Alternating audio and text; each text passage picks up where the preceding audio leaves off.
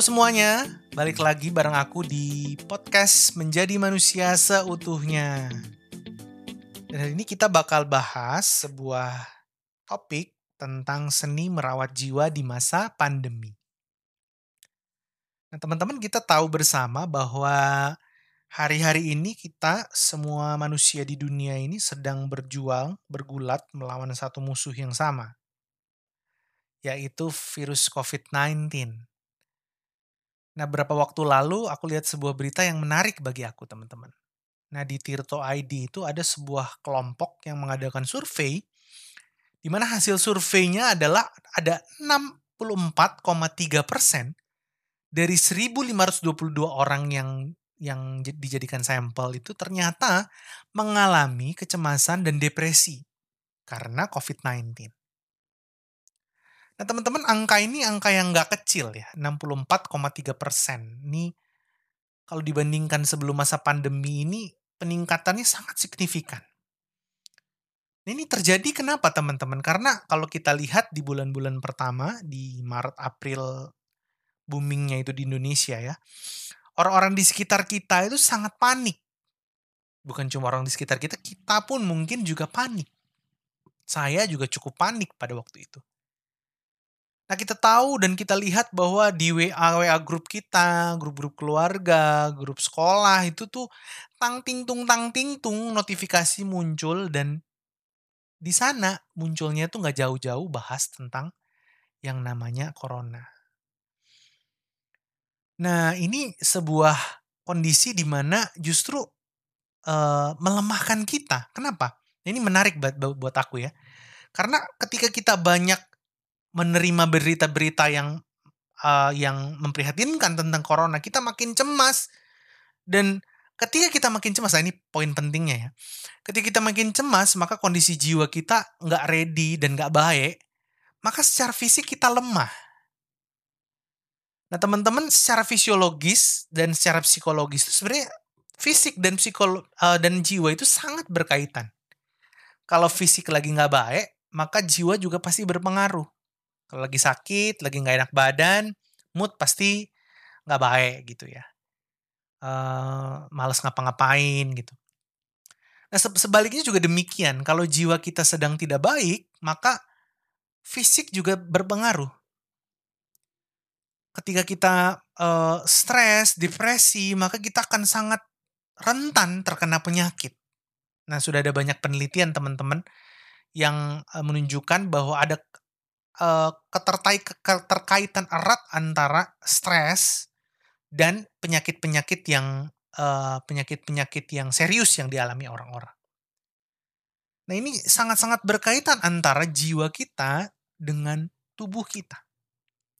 Maka ketika kita uh, beberapa waktu ini ya banyak sekali dirundung dengan berita-berita tentang COVID-19, membuat kita cemas dan depresif, maka secara fisik tubuh kita jadi cenderung lebih lemah untuk menghadapi virus.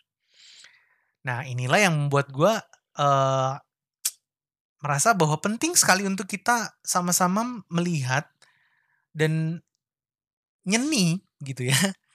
Bagaimana sih caranya supaya kita merawat jiwa di masa pandemi? Karena ini merawat jiwa ini sesuatu sebuah seni ya, bukan satu hal yang eksak tapi kita perlu menari-nari di dalamnya di dalam rutinitas kehidupan kita. Gimana? Nah, ini kita mau bahas tentang seni merawat jiwa di masa pandemi. Nah, aku ada searching juga maksudnya dari thoughts-thoughts aku dan ada kira-kira aku coba kompilasi dalam tujuh poin besar yang bakal kita bahas bareng-bareng. Oke. Nah, yang pertama, teman-teman, penting bagi kita untuk terus-menerus mengusahakan untuk terkoneksi secara sosial. Baik itu dengan keluarga, dengan teman-teman. Mungkin sekarang kita harus membatasi diri untuk koneksi offline ya, tatap muka. Tapi kita perlu lebih familiar dengan tools-tools yang membantu kita bisa terkoneksi secara online dengan orang-orang di sekitar kita gitu ya. Nah, kita mungkin sekarang kan uh, udah banyak sebenarnya tools-tools yang membantu kita. Uh, ada Zoom yang koneksinya sangat stabil untuk dijadikan uh, apa namanya video call bersama atau mungkin bagi kita yang belum begitu familiar dengan dunia digital ada yang namanya video call gitu ya nelpon tapi ada gambarnya yang gerak-gerak gitu. Nah penting bagi kita untuk tetap merasa connected secara sosial. Nah kalaupun kita memang ya kita betul-betul diarahkan oleh pemerintah untuk kita social distancing tapi jangan sampai secara sosial kita betul tidak tidak maksudnya tidak terkoneksi. Meskipun kita social distancing tapi kita tetap harus terkoneksi dengan orang-orang di sekitar kita. Karena kenapa? Ketika kita secara sosial terus terkoneksi dengan teman, dengan keluarga orang-orang yang kita cintai, kita secara jiwa kita sadar kita fight this together gitu. Kita berjuang ini bersama-sama. Dan ada punya kekuatan khusus, uh, maksudnya tubuh dan jiwa kita tuh merasakan kekuatan khusus khusus ketika kita terus secara sosial terkoneksi. Nah, yang kedua, penting juga bagi kita untuk kita mempraktekkan yang namanya self compassion, mengasihi diri sendiri. Nah, ini maksudnya gimana ini mengasihi diri sendiri kan kita banyaknya diajak mengasihi orang lain ya. Mengasihi diri sendiri itu salah satu bentuknya misalnya kita membiasakan diri untuk self-talk. Ngobrol dengan diri sendiri.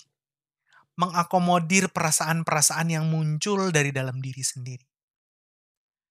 Ketika mungkin diri kita diri kita ini sedang ngerasain anxious, kepanikan, uh, rasa ragu tentang hari esok, atau mungkin ada orang-orang ada orang-orang yang mungkin orang orang-orang yang mereka kasihi itu mengalami dan dekat sekali dengan COVID gitu ya, virus COVID, kita merasakan yang namanya sadness, kesedihan, mungkin ditinggal oleh orang yang dikasihi karena COVID COVID-19. Maka self compassion itu kita bilang sama diri nggak apa-apa. Kalau kamu ngerasain yang namanya panik, nggak apa-apa kalau kita sedang sedih, nggak apa-apa kalau kita uh, ngerasain yang namanya ragu tentang hari esok. It's normal di masa pandemi itu sesuatu yang sangat normal untuk kita ngerasain semua itu. Ini sesuatu yang uh, penting bagi kita karena kita hidup di Indonesia ini dengan uh, kecenderungan untuk perasaan kita itu kita deny gitu ya. Jangan nangis gitu ya atau yang lain-lain ada budaya-budaya mengkondisikan kita untuk menjadi seperti ini. Maka penting bagi kita untuk mempraktekkan yang namanya self compassion ini. Kita uh, beri ruang untuk diri kita itu ngerasain ngerasain sesuatu, mengakomodir perasaan kita. Bahwa uh, bahwa di masa-masa ini nggak apa-apa untuk kita ngerasain panik, ngerasain sedih, dan ngerasain ragu. Nah yang ketiga teman-teman start your day well. Kita perlu untuk memulai hari dengan baik. Nah, memulai hari dengan baik itu sangat penting bagi kita. Seberapa baik engkau memulai hari akan menentukan bagaimana hari sisanya engkau akan habiskan. Dengan baik atau dengan tidak, gitu ya maksudnya. Bahkan ada satu orang yang uh, pidato bahwa bilang, uh, our success begins. Jadi kesuksesan kita itu dimulai di apa? Di tempat tidur kita ya. Maksudnya bukan tidur-tiduran gitu ya, tapi ketika kita memulai hari kita uh, bereskan tempat tidur kita gitu ya itu tuh betul-betul mem, mem, membangun mood kita untuk jadi baik gitu ya. Untuk kita ready untuk menghadapi apa yang kita perlu hadapi hari itu. Rutinitas harian kah? Atau sesuatu sesuatu yang mungkin nggak terduga kah? Ketika kita memulai hari dengan baik tidak dengan misalnya langsung dengan gadget tapi kita memulai hari dengan tenang, dengan diam, bangun minum air putih gitu ya. Lalu persiapkan diri dan pikiran dengan rileks. Ada beberapa orang yang suka uh, apa namanya teh dan kopi di pagi hari. Dan seperti tadi misalnya merapikan tempat tidur, sesuatu yang kita rasa bisa building our mood gitu ya untuk jadi lebih baik. Kalau kita start our day well, maka kita bisa maintain kesehatan jiwa kita. Nah, yang keempat perlu bagi kita untuk mempraktekkan yang namanya mindfulness. Mindfulness itu apa sih? Mindfulness itu kesadaran diri kita yang sadar bahwa kita ini sedang hidup di sini dan sekarang. Nah, kecenderungan kita adalah kita memikirkan apa yang bakal terjadi atau mungkin masa-masa lalu gitu ya. Aduh tadi harusnya begini saya nih atau atau uh, waktu kita sedang sekolah mungkin aduh nanti aku pulang gimana ya? Mau naik apa ya? Mau uh, naik pesawat atau naik uh, apa gua ya? Gitu misalnya misalnya ya atau nanti pulang rumah makan apa ya? Enak nggak ya? Gitu ya. Nah itu sebenarnya tidak mindfulness. Mindfulness adalah ketika kita ketika kita banyak memikirkan tentang apa yang terjadi sekarang di sini dan sekarang. Nah, salah satu contohnya itu ada satu orang mencontohkan. Praktek mindfulness itu ketika kita bangun pagi, kita konsentrasi dalam tiga things. Apa yang kita lihat, apa yang kita dengar, dan apa yang kita rasakan. Instead of kita ambil uh, smartphone kita tadi ya. Kita bangun pagi, kita konsentrasi. Waktu kita bangun pagi, kita sadar kita konsentrasi dengan tentang tiga hal. Matahari kah yang uh, menyambut kita di pagi hari, lalu mungkin suara-suara uh, ngorokan pasangan kita mungkin atau apa ya atau sesuatu yang kita merasa sepertinya rasa ada hal yang kita rasakan rasa empty kah atau rasa segar gitu ya. Maka kita fokus ke tiga hal ini itu di pagi hari misalnya. Atau di dalam keseharian kita kita mindfulness itu kita sadar sadar bahwa kita hidup di sini dan sekarang. Kita perhatikan apa yang di depan kita. Bukan kita perhatikan atau kita memikirkan tuh apa yang apa yang lain, yang ngawang-ngawang, yang ke depan atau yang yang di masa lampau. Uh, maka ketika kita mempraktikkan mindfulness ini, kita bahkan bisa dapat uh, apa namanya pencerahan-pencerahan khusus yang kita alami dari hal-hal kecil Nah, misalnya nih kayak waktu, uh, ada satu momen di mana aku sama istriku tuh pergi ke Malang ya. Nah, di dalam perjalanan ini kan aku lebih banyak fokus ke depan ya, kan aku kan nyetir, lihat jalan gitu ya. Ada satu momen di mana lagi dalam perjalanan tuh istri aku lihat ada pelangi di tengah langit yang clear gitu, ya, yang langit yang yang uh, jelas, yang nggak begitu banyak awan, ada pelangi. Nah kebetulan waktu itu kami lagi struggle tentang sesuatu ya. Dan ketika dalam perjalanan tuh uh, istri ngomong, eh ada pelangi tuh keren banget ya, cantik banget gitu. Nah kan bukan cuma dia yang merasa terhibur gitu ya, tapi merasa ada maksudnya hatinya uh, dihibur dan merasa tenang tapi aku juga ikut padahal yang lihat kan dia katanya dia mempraktikkan mindfulness dan ngefeknya bukan cuma ke dia tapi ke aku. Gitu. Itu salah satu contohnya. Mindfulness tuh baik banget untuk membuat kita merasakan benefits unik melalui peristiwa-peristiwa sehari-hari. Peristiwa-peristiwa yang mungkin kita selama ini anggap sepele ketika kita tidak mempraktikkan mindfulness. Nah itu penting sekali untuk membantu kita punya mood yang baik. Secara jiwa kita jadi lebih sehat. Nah, yang kelima, penting bagi kita untuk melakukan sesuatu yang membuat kita merasa diri kita ini produktif. Kita tahu bersama di masa-masa pandemi ini ada kelompok pekerjaan yang menderita banget ya, suffer banget. Kena dampak COVID-nya itu besar sekali. Misalnya seperti uh, bisnis travel gitu, travel um, bisnis berkaitan dengan perjalanan gitu ya, hotel kah atau maksudnya hal-hal yang berkaitan dengan itu ya, orang-orang karyawan yang bekerja di sini ya. Mereka pasti suffer nggak bahkan bukan cuma dikurangi gajinya, ada beberapa dari mereka yang akhirnya harus kehilangan pekerjaan. Nah ini wajar bagi kita untuk pasti merasa sedih, merasa bingung, merasa takut untuk menghadapi masa depan gitu ya. Apalagi kalau kita ternyata punya tanggungan banyak maka salah satu hal yang bisa menolong kita adalah kita melakukan sesuatu yang bisa membuat kita merasa di, diri kita ini produktif. Kalau kita sedang down moodnya, membantu kita untuk bisa sebelum kita memulai untuk move on dan melakukan sesuatu untuk apa namanya uh, menyambung hidup dengan cara-cara yang lain gitu ya. Penting untuk kita melakukan sesuatu yang membuat diri kita merasa diri kita ini produktif supaya kita punya mood yang kuat untuk kita bisa fight. Misalnya apa? Melakukan hmm, cuci piring gitu ya, bantu istri yang selama ini nggak bisa kita lakuin. Eee, apa pun hal-hal yang bisa membuat kita merasa produktif.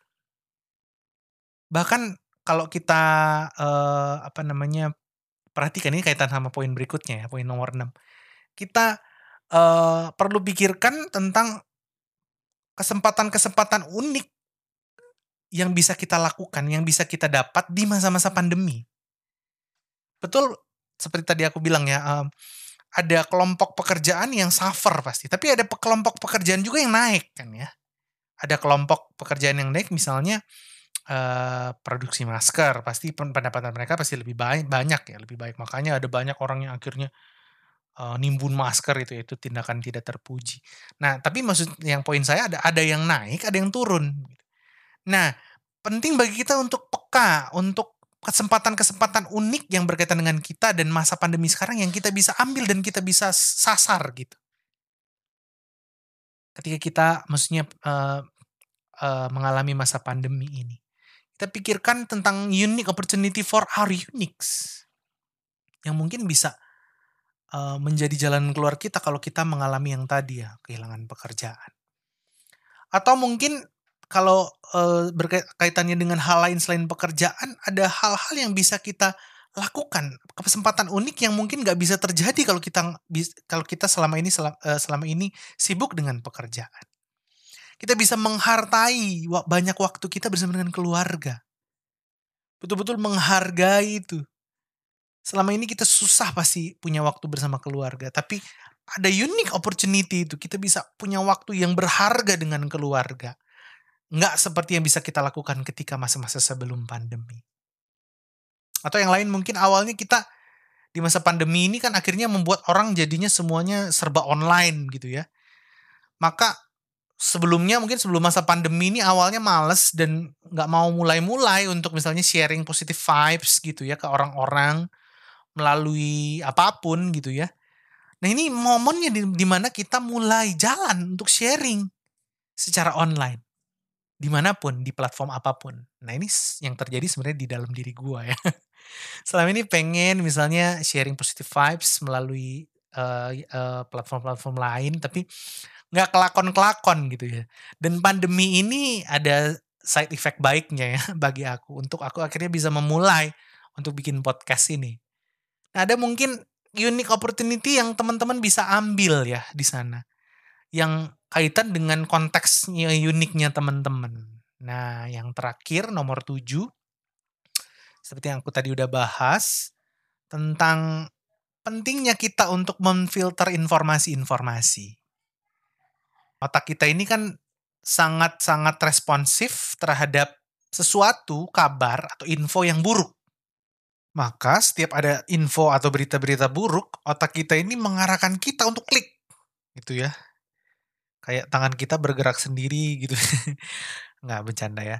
Nah, otak kita mengarahkan kita untuk cari tahu lebih dalam, cari tahu lebih dalam tentang info itu ya. Cari lagi kalau udah udah kelar satu info, cari lagi yang lain, cari lagi berita-berita yang buruk tadi. Padahal seperti tadi kita udah bahas ya, waktu kita terpapar banyak berita buruk, maka kita menjadi cemas, makin cemas, makin cemas, maka maki jiwa kita makin nggak baik. Dan ketika jiwa kita makin nggak baik, maka efeknya secara fisik pun kita nggak baik. Dan kita akhirnya justru nggak ready, nggak nggak fit untuk kita, eee, tubuh kita itu menghadapi, melawan virus-virus gitu yang masuk ke dalam tubuh kita. So, kita memang perlu untuk stay informed, but not overloaded by it gitu ya. Jadi, eee, terimalah info dengan cukup. Bahkan kalau bisa kita, eee, batasi waktu-waktu di mana kita tahu info. Misalnya, eee, tahu info itu di jam sekian, but misalnya kita state waktu sejam aja cukup dan jangan pernah lagi searching tentang itu di jam selain itu. Penting bagi kita untuk kita mengarahkan ini ya. Nah itulah teman-teman kira-kira 7 hal penting yang aku harap bisa bantu kita untuk merawat jiwa kita di masa pandemi ini. Dan aku mau mengakhiri podcast ini dengan mengajak kita untuk peka dengan orang di sekitar kita, tentang bagaimana mereka yang di sekitar kita ini merawat jiwa mereka dalam masa-masa pandemik.